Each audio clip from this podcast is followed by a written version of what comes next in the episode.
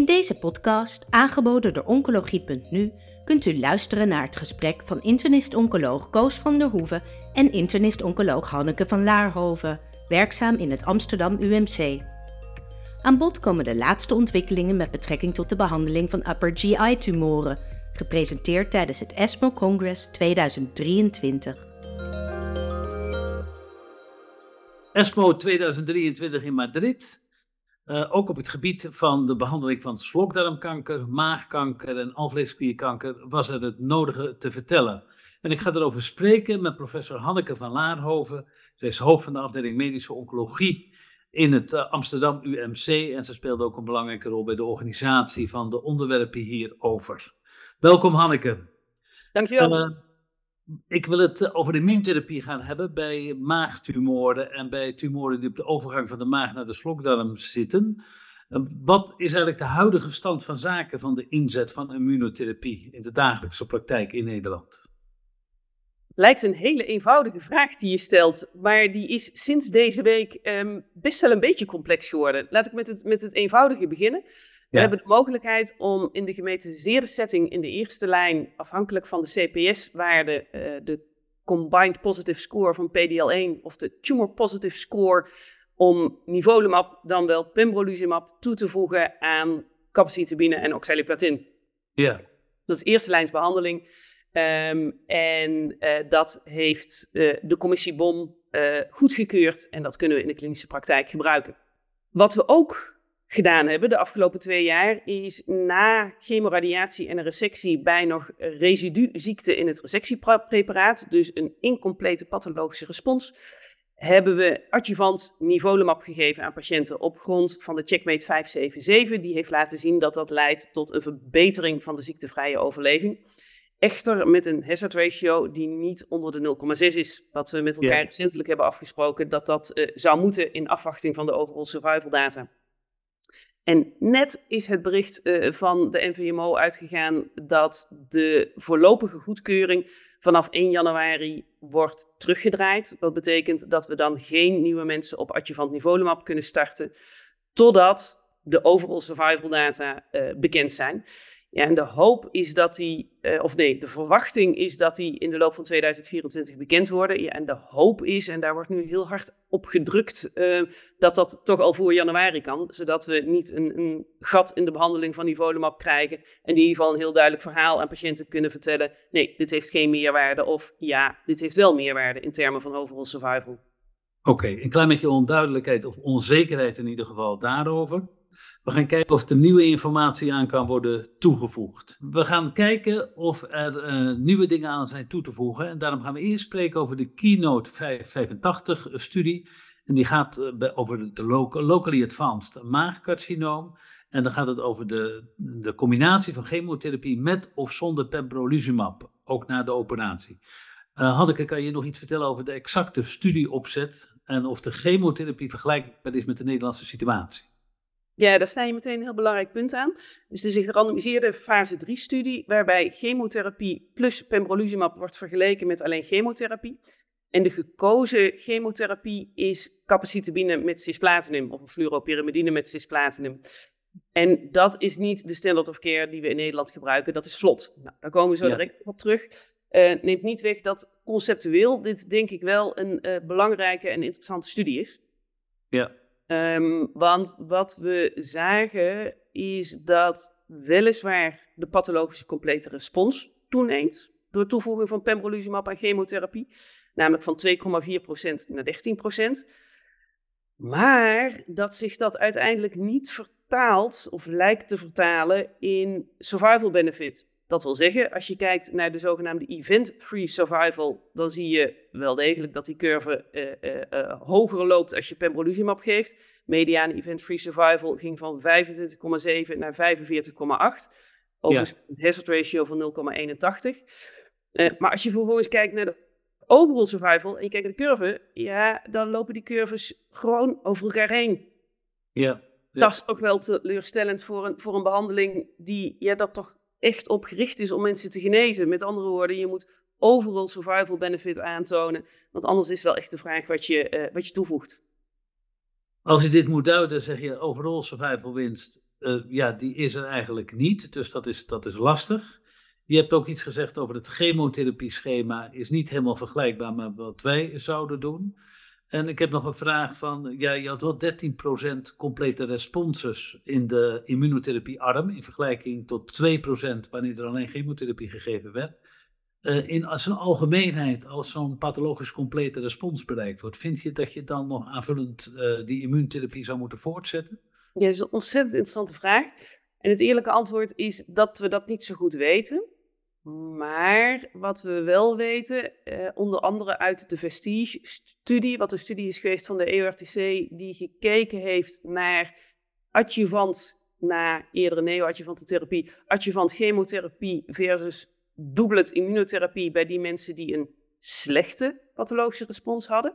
Ja. Keren, um, daar zie je dat de mensen die immunotherapie krijgen niet beter en als je heel eerlijk bent, gewoon slechter af zijn. Met andere woorden, daar lijkt chemotherapie uh, wel degelijk heel belangrijk. En dat zijn dus mensen die geen complete pathologische respons hadden, waarvan je dan dus denkt, nou, die hadden eigenlijk helemaal niks aan chemo, waarom zou ik doorgaan? Nou, die blijken dus wel degelijk wat aan chemo te hebben. Ja. En als je dat doorredeneert, dan is vervolgens de vraag, ja, mensen die al goed gereageerd hebben op chemo, hebben die dan baat van meer chemo? Dat is een lijn van redeneren die je kunt volgen. En je kunt ook zeggen, nou ja, PCR is PCR, uh, waarom zou je meer moeten hebben? Ja. Ja, en dat weten we dus niet. En nou, we komen straks nog te spreken over de SANO-studie, waar we dat in het kader van slokdarmkanker hebben uitgezocht. Um, ja, voor, voor, voor maagkanker weten we het echt gewoon nog niet. Maar wat we wel weten is dat het surveilleren van patiënten met maagkanker waarschijnlijk nog een stukje lastiger is dan het surveilleren van patiënten met slokdarmkanker. Dus de studie zal niet eenvoudig zijn om te doen. Oké, vooralsnog heeft dus deze studie, zal het beleid in Nederland denk ik niet veranderen.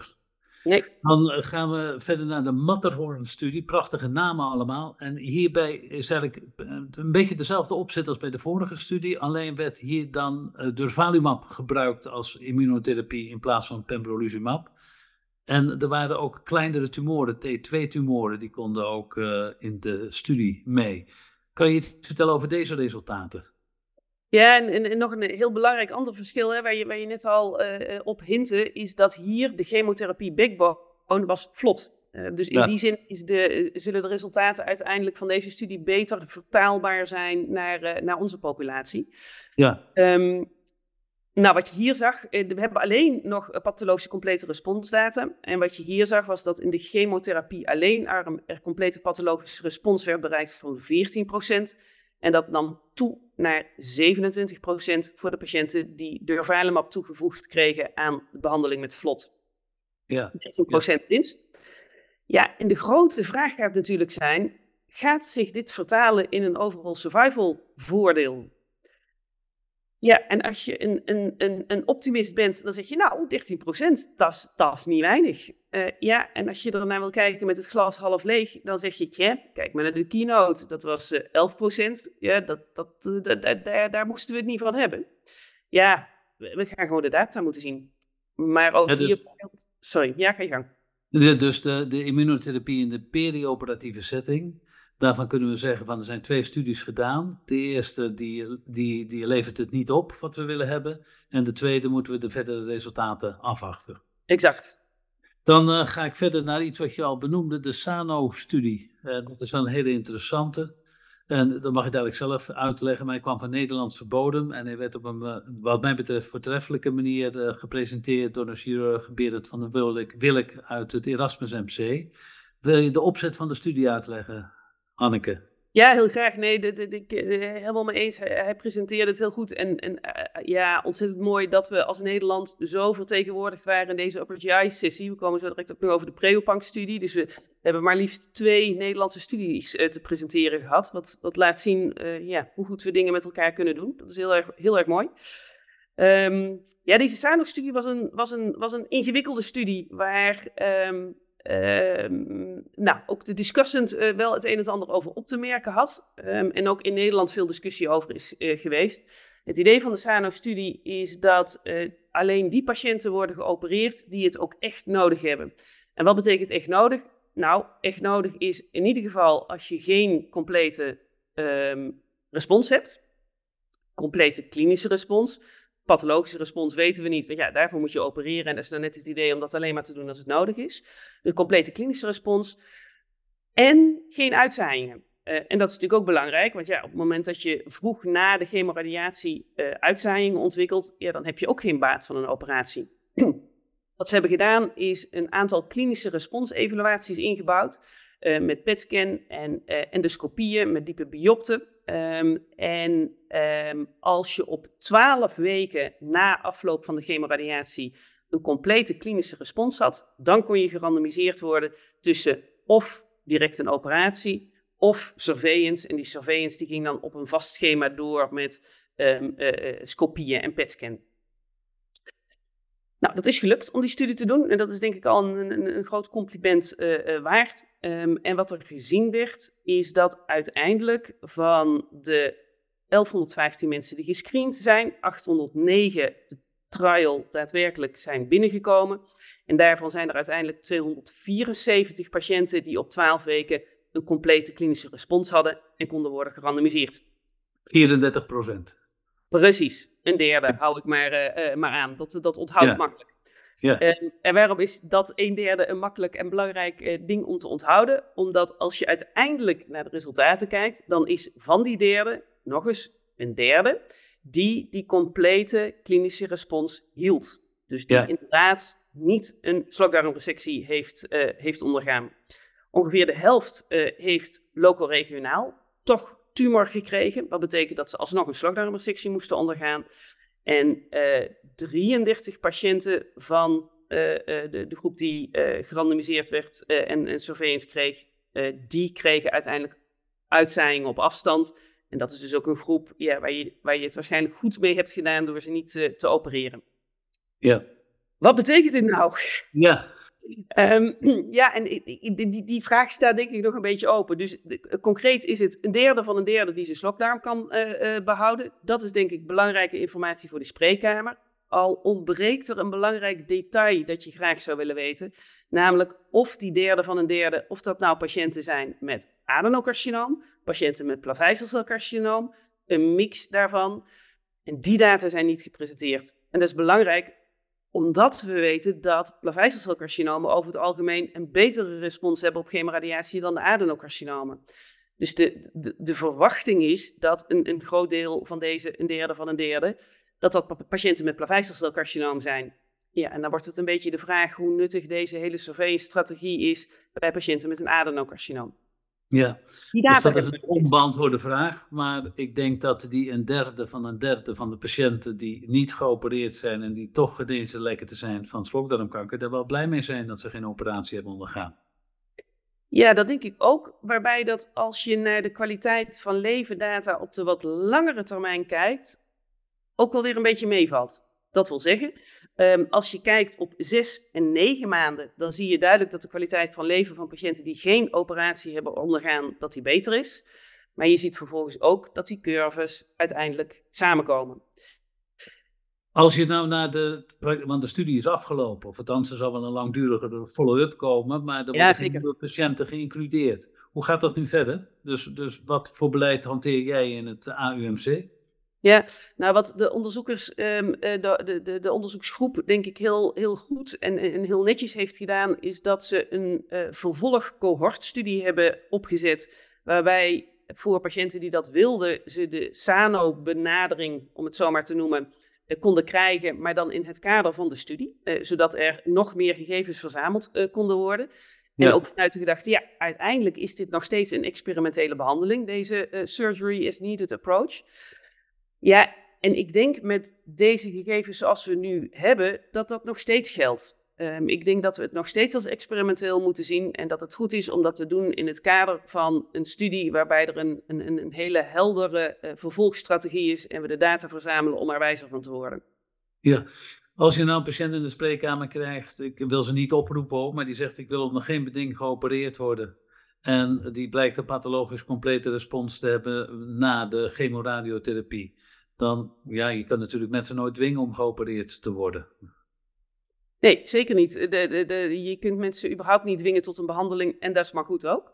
Ja. ja wat wij vooraf met patiënten bespreken, en, en dat is ook overigens nog een openliggende vraag, maar we kennen behalve het neo-adjuvante chemoradiatieschema, kennen we natuurlijk ook het zogenaamde definitieve chemoradiatieschema, waarbij je aan de vijf weken behandeling eh, volgens het, het cross-regime nog een week toevoegt. Ja. ja, de kans dat je daarmee een complete pathologische respons krijgt, is waarschijnlijk wel echt groter. Uh, Dus als mensen vooraf al zeggen, ja, weet je, ik wil, ik, ik, ik zie zo op, ik, ik zie dat eigenlijk helemaal niet zitten, die operatie. Ja, adviseren wij uh, om ze niet neo-adjuvant chemoradiatie te geven, maar dat definitieve schema. En dan kun je altijd nog besluiten om, als vervolgens toch blijkt dat er geen complete respons is, om alsnog tot een operatie over te gaan. Geen richtlijn, geen officieel beleid, maar wel voor om eventueel in de spreekkamer achter de hand te hebben. Absoluut. Ik wil met je verder gaan over de HER2-positieve tumoren van de slokdarm-maagovergang en van de maag. Ja, eigenlijk voorafgaande aan de discussie erover heb je een prachtig college gegeven eigenlijk over die HER2-positieve tumoren. Wat er nou allemaal is en wat er allemaal mee gebeurt. Kunnen mensen dat ergens nalezen of nazien als, dat, als ze dat willen? Ja, leuk dat je het zegt. Ja, ik denk dat ook de educationals, want het was in een educational sessie, uh, volgens mij komen die allemaal op uh, uh, Oncology Pro, dus de, de, de educatiewebsite van de ESMO te staan. Dus als je ESMO-lid bent, dan heb je er volgens mij toegang toe.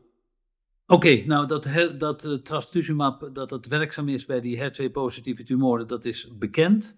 Maar de vraag is of dat nog verbeterd kan worden. En de keynote 811 ging over de vraag of toevoeging van pembrolizumab aan standaard systemische therapie bij het, de gemetastaseerde maagcarcinoom en de overgang van slokdarm naar maag, toevoeging aan de standaard chemotherapie, of dat nou zinvol was. Hoe zag die studie er precies uit, Hanneke? het was een vrij, ik zou willen zeggen, recht toe recht aan studie, eh, waarbij je inderdaad standaard chemotherapie geeft, een doublet met een fluoropyrimidine en een platinum uh, met trastuzumab erbij, bij patiënten met HER2-positieve ziekte. En dat werd gerandomiseerd versus die backbone met daarbovenop pembrolizumab. Vanuit de gedachte dat uh, nou, de immuunactivatie die trastuzumab al geeft, dat dat nog eens versterkt zou kunnen worden door de pembrolizumab en je daarmee een beter resultaat zou krijgen. En ja. Ja, dat, er waren, de, de, de, de, verwachtingen waren hoog gespannen, om het zo maar te zeggen. Omdat we al eerder data hebben gezien die laten zien dat de respons, de responsrate door deze combinatie echt substantieel beter was. En wel zo substantieel dat de FDA het al heeft goedgekeurd. Dus in de Verenigde Staten is dit al uh, standaard behandeling. En wat nu gepresenteerd werd, dat uh, waren de PFS-data.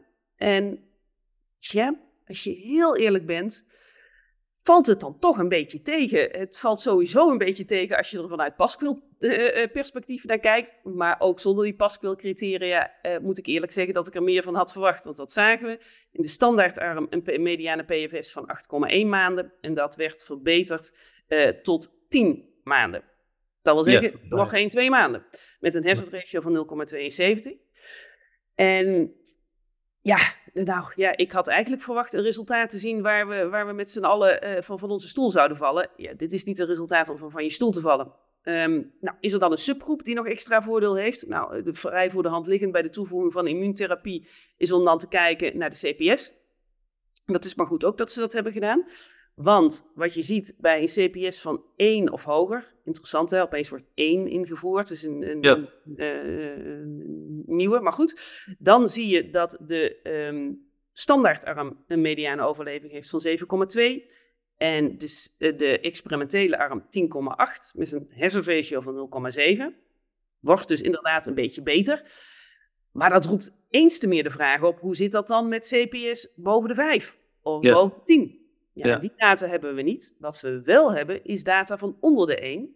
En daar lijkt het erop dat de curves precies andersom zijn. En dat mensen met chemotherapie en trastuzumab het zeker zo goed doen, om niet te zeggen beter doen, kun je allemaal natuurlijk niet precies zo zeggen, want het is een subgroepanalyse, maar toch, eh, dan de groep die eh, pembrolizumab toegevoegd kreeg.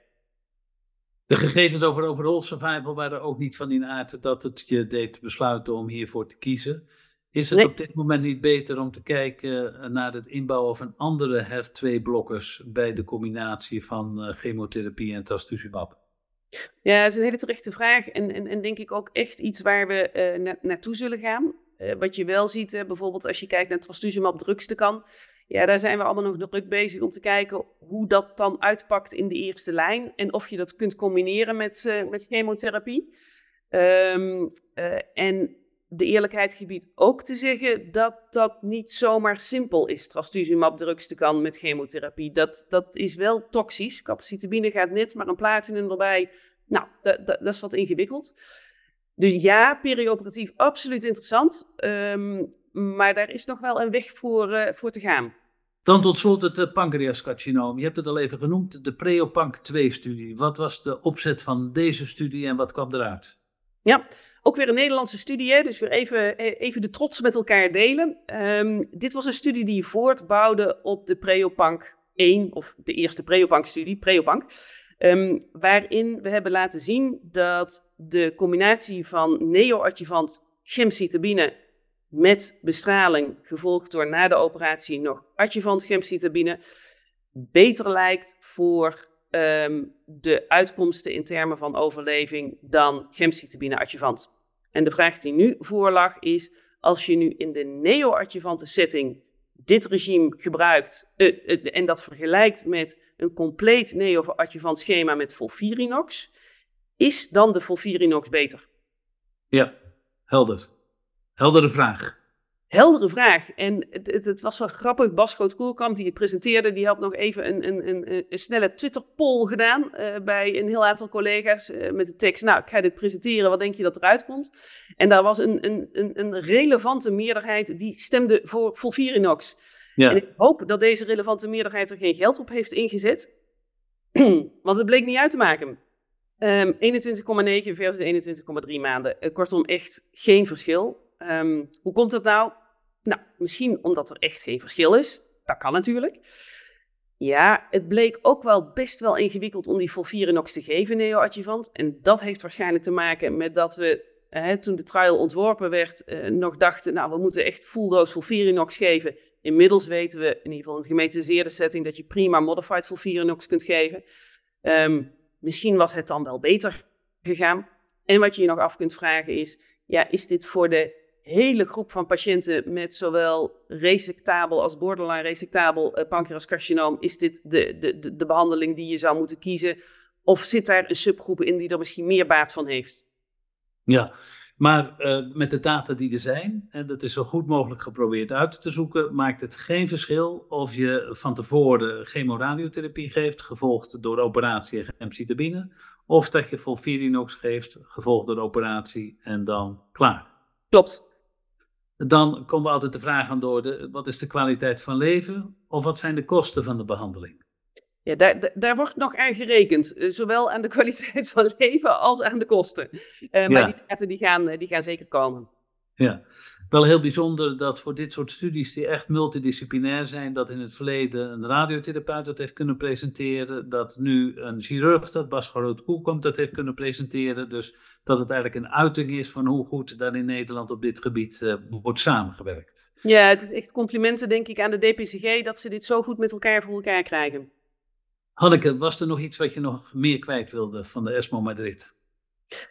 Nee, ik denk dat dit het voornaamste is uh, om te vertellen, in ieder geval als het gaat over Upper GI. Ik denk dat het heel mooi was om te zien um, hoeveel nieuws er überhaupt was. Hè. Ook op andere gebieden, er waren weer staande ovaties. Dus het was een hele, ja, het was een hele inspirerende ESMO. Oké, okay. nou dankjewel weer voor deze informatie. Bent u geïnteresseerd in meer podcasts? Deze zijn te vinden op de website oncologie.nu